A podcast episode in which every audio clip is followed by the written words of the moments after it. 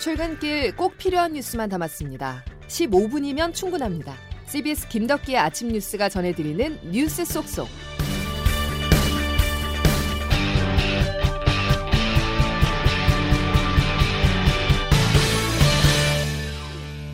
여러분 안녕하십니까? 12월 2일 김덕기 아침 뉴스입니다. 과부하가 걸린 우리 방역 체계 좋지 않은 소식이 하나 전해졌습니다. 코로나19 새로운 변이인 오미크론에 감염된 사례 5건이 국내에서 처음으로 확인됐는데요. 한꺼번에 5명의 확진자가 나온 건 다른 국가들의 사례에서는 보기 드문 일로 지역사회 전파 가능성이 거론됩니다. 첫 소식 황영찬 기자가 보도합니다. 국내에서 오미크론 변이가 확인된 사례는 모두 5명입니다. 나이지리아를 다녀온 50대 여성 2명과 40대 부부, 부부의 지인 1명입니다. 40대 부부의 아들 1명과 지인의 가족 등 3명도 확진 판정을 받아 이들의 오미크론 감염 여부에 대한 분석도 진행 중인데 이르면 오늘 일부 분석 결과가 나올 예정입니다. 문제는 40대 부부가 모더나 백신을 두 번 맞은 접종 완료자라 해외 입국자 격리 대상에 포함되지 않았다는 점입니다. 귀국 이후 확진 판정을 받기까지 약 하루 동안 이동에 제한이 없었던 것으로 이들의 이동과 접촉을 통한 지역사회 추가 전파를 배제할 수 없는 상황입니다. 중앙사고수습본부 손영래 사회전략 반장입니다. 이 건에 대한 동선부터 시작해서 접촉자 상황들 그리고 접촉자에 대한 추적 검사들을 지금 질병관리청에서 신속하게 하고 있기 때문에 일단 정부는 향후 2주간 모든 내외 국민 입국자를 대상으로 백신 접종 여부와 관계없이 열흘간 격리 조치를 시행하기로 했습니다. 또 정부는 방역 조치 강화 필요성에 대한 전문가 의견을 수렴해 거리두기 강화 여부에 대해 검토할 방침입니다. CBS 뉴스 화영찬입니다. 오미크론에 감염된 5명 중 나이지리아를 방문했던 40대 부부는 모더나 백신을 완료했던 것으로 전해지고 있는데요. 그러면서 기존에 출시된 백신의 면역력을 오미크론이 회피하는 게 아니냐는 우려가 점차 커지고 있습니다. 이스라엘에서도 부스터샷까지 마친 의사 2명이 오미크론에 감염됐습니다. 이어서 장성주 기자입니다.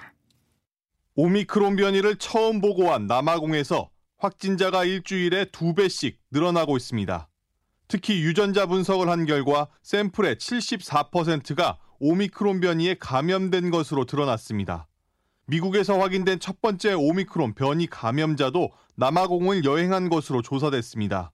특히 이 확진자는 부스터샷을 맞진 않았지만 코로나19 백신 접종을 완료한 상황이었습니다. 유럽의 상황도 비슷합니다. 스위스와 스페인에서도 오미크론 확진자가 발생했는데 모두 2차까지 백신을 맞은 상태였습니다. 특히 이스라엘의 한 의사는 부스터샷까지 맞았고 영국 런던에서 열린 대규모 학회에 참석하고 귀국한 뒤 오미크론 확진 판정을 받았습니다. 영국의 과학자들은 오미크론이 감염이나 백신 접종으로 생긴 면역을 회피할 가능성이 상당히 높다고 평가하고 엄중한 대응을 촉구했습니다. 다만 전문가들은 백신이 오미크론에 대해서도 중증과 입원, 사망을 예방하는 효과를 보일 것으로 전망했습니다. CBS 뉴스 장성주입니다. 방역당국 발등에 불이 떨어졌습니다. 연일 신규 확진자가 5천 명 안팎에 발생하고 있고 위중증 환자도 역대 가장 많은 700명을 넘어서며 서울의 중환자실은 이미 포화 상태를 맞았는데요. 여기에 델타 변이보다 전파력이 더 세다는 오미크론까지 거리두기로 돌아갈 수 없다면서 버티던 정부도 사적 모임 축소 등 추가 방역 조치 논의를 다시 시작했습니다. 조태인 기자가 보도합니다. 우리 의료 시스템이 감당할 수 있는 위중증 환자 수를 750명으로 예상하는데 어제 발표된 위중증 환자는 723명으로 한계치에 이미 가까워진 상태입니다. 서울의 중증 환자 전담 병상 가동률은 90.7%로 이미 90%를 넘어섰습니다. 특히 5대 상급 종합병원의 코로나19 중증 병상은 이미 포화 상태로 서울 성모병원과 아산병원은 이미 중증 병상이 다 차서 환자를 더 받을 수 없습니다. 여기에 더해 국내 오미크론 확진 사례까지 나오면서 지금의 with 코로나 단계적 일상 회복을 유지할 수 있는지에 대한 의문이 제기되는 상황. 정부는 추가 방역 강화 조치를 고민하고 있습니다. 중앙사고수습본부 손영래 사회전략 반장입니다. 오미크론 지역사회 유입 가능성 등을 좀 종합적으로 고려하면서 사회적 방역 조치를 강화할 필요성이 있는지 그리고 최소한 차단하거나 지연할 수 있는지에 대해 검토하도록 하겠습니다. 방역 당국은 수도권 사적 모임 인원 제한, 방역 패스 확대 적용 등 추가 방역 강화 조치를 논의하겠다고 밝혔는데 자영업자들의 피해를 고려하는 정부가 얼마나 과감한 결단을 내릴지 주목됩니다. 한편 오늘 발표될 코로나19 신규 확진자는 어제에 이어 오늘도 5천 명대 안팎이 예상됩니다. CBS 뉴스 조태임입니다. 코로나19 확산세를 막기 위해서 감염병 전문가들은 일상을 잠시 멈춰야 한다고 말을 합니다. 그러면 소상공인과 자영업자들의 협조가 필수적이고 이들에 대한 정부의 손실 보상이 뒤따라야 하는데요. 현장에서는 손실 보상에 대한 불만이 높아 벌써부터 반발이 나오고 있습니다. 이기범 기자가 취재했습니다. 배달 전문 음식점을 하는 A씨는 올해 매출이 실제보다 3배나 많이 산정돼 코로나 손실 보상금이 40만 원에 그쳤습니다. 담당 부처인 중소벤처기업부가 배달앱 매출을 현금 매출로 잘못 인식해 매출액을 계산했기 때문이었습니다.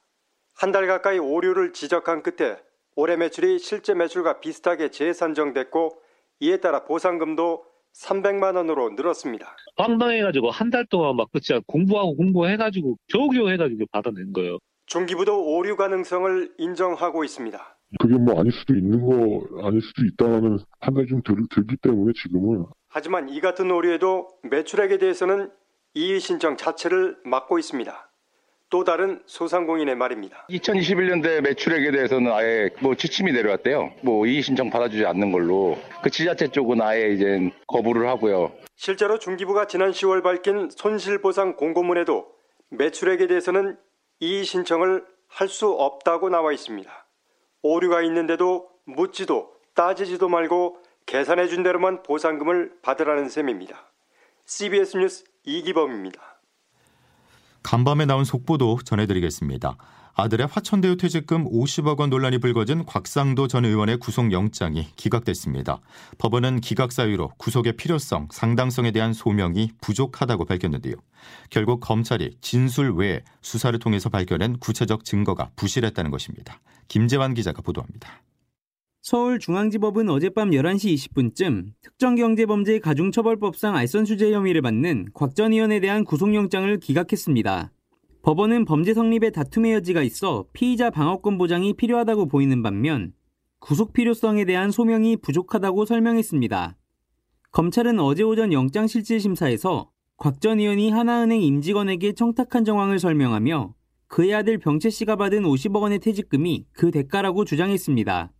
특히 퇴직금이 입금된 계좌 명의 주인은 병채 씨지만 실질적으로 곽 전 의원이 관리한 정황들을 제시하며 거액의 퇴직금이 화천대유의 편의를 봐준 곽 전 의원에 대한 대가성 자금이란 점을 집중 부각한 것으로 알려졌습니다. 반면 곽 전 의원은 검찰의 유일한 증거는 화천대유 대주주 김만배 씨 등의 말뿐이라며 기존 입장과 마찬가지로 의혹에 선을 그었습니다.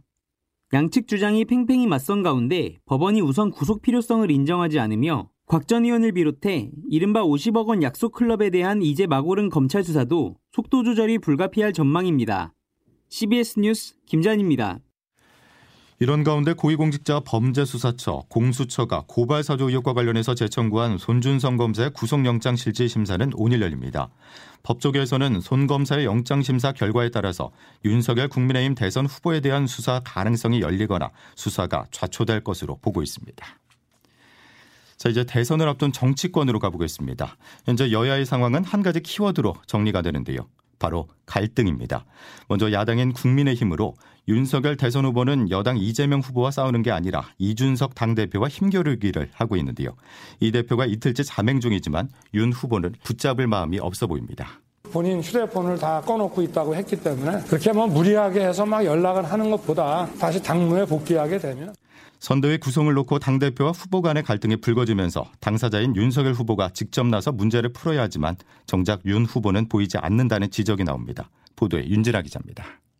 국민의힘 이준석 당대표가 패식 논란 끝에 연락이 두절된 지 이틀째였던 어제 윤석열 후보는 갈등을 해소하기 위한 조치는 따로 취하지 않겠다는 입장을 밝혔습니다. 뭐 부산에 있다고 하니까 생각도 정리하고 이렇게 해서 다시 당문에 복귀하게 되면 때문에 당초 오늘 열릴 예정이었던 최고위원회의는 취소됐고 6일로 예정된 선대위 출범식도 제대로 치를 수 있을지 당내 우려가 커지고 있는 상황입니다.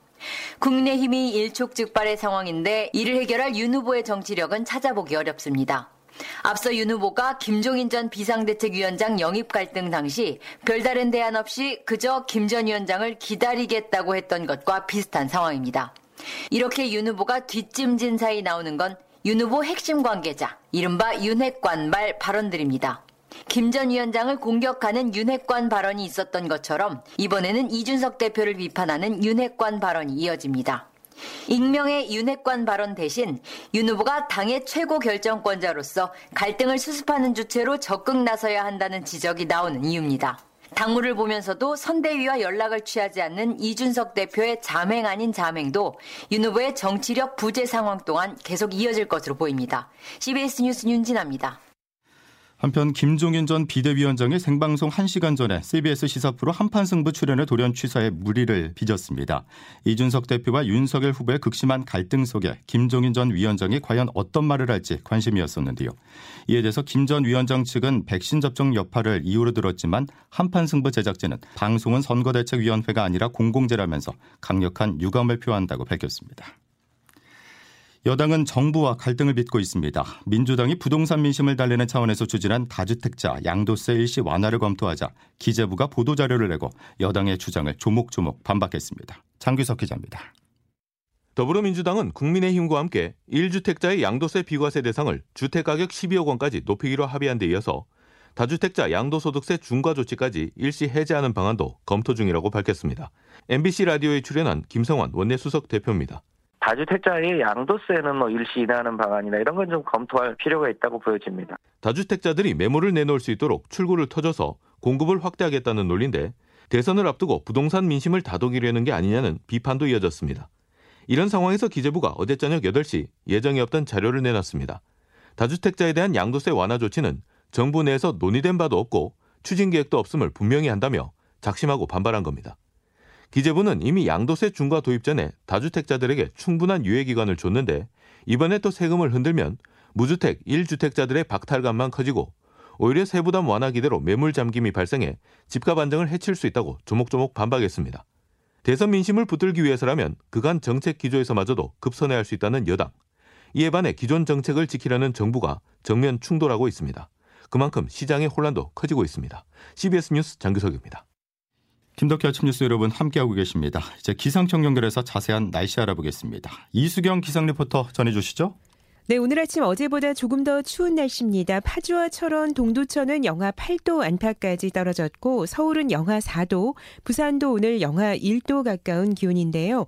일교차가 커지면서 오늘 낮 기온은 어제보다 높은 곳이 많겠습니다. 하지만 평년 이맘때보다 낮은 기온이 계속되면서 한낮에도 차가운 날씨가 이어지겠는데요. 오늘 춘천의 낮 기온이 5도, 서울 6도, 대전 7도, 광주와 대구는 8도가 예상됩니다. 내일은 일시적으로 기온이 오르겠지만 다시 모레는 영하권의 추운 날씨가 예상되면서 기온 변화가 심하겠습니다. 오늘 일부 지역에 소량의 비나 눈이 오는 곳이 있겠는데요. 오후에 경기 북부와 강원 영서, 제주도는 비나 눈이 내릴 것으로 예상됩니다. 밤부터 강원 영서 지역도 1cm 안팎의 눈이 예상되고 충청남도와 전라북도에도 오늘 비가 오는 곳이 있어서 주의를 하셔야겠습니다. 현재 동해안을 중심으로 건조특보가 내려진 가운데 화재 위험이 높다 있다는 점 참고를 하시기 바랍니다. 날씨였습니다. 어젯밤에 오미크론 국내 상륙 소식 말고 우울한 소식이 또 있었습니다. 경기도 안양에서 도로를 포장하던 작업자 3명이 도로 다짐용 롤러에 깔려 숨졌는데요. 시민 불편을 이유로 어두운 밤에 주로 일을 해야 하는 우리 근로자들의 작업 현실을 돌아보게 됩니다. 자, 목요일 김덕기 아침 뉴스는 여기까지입니다. 고맙습니다.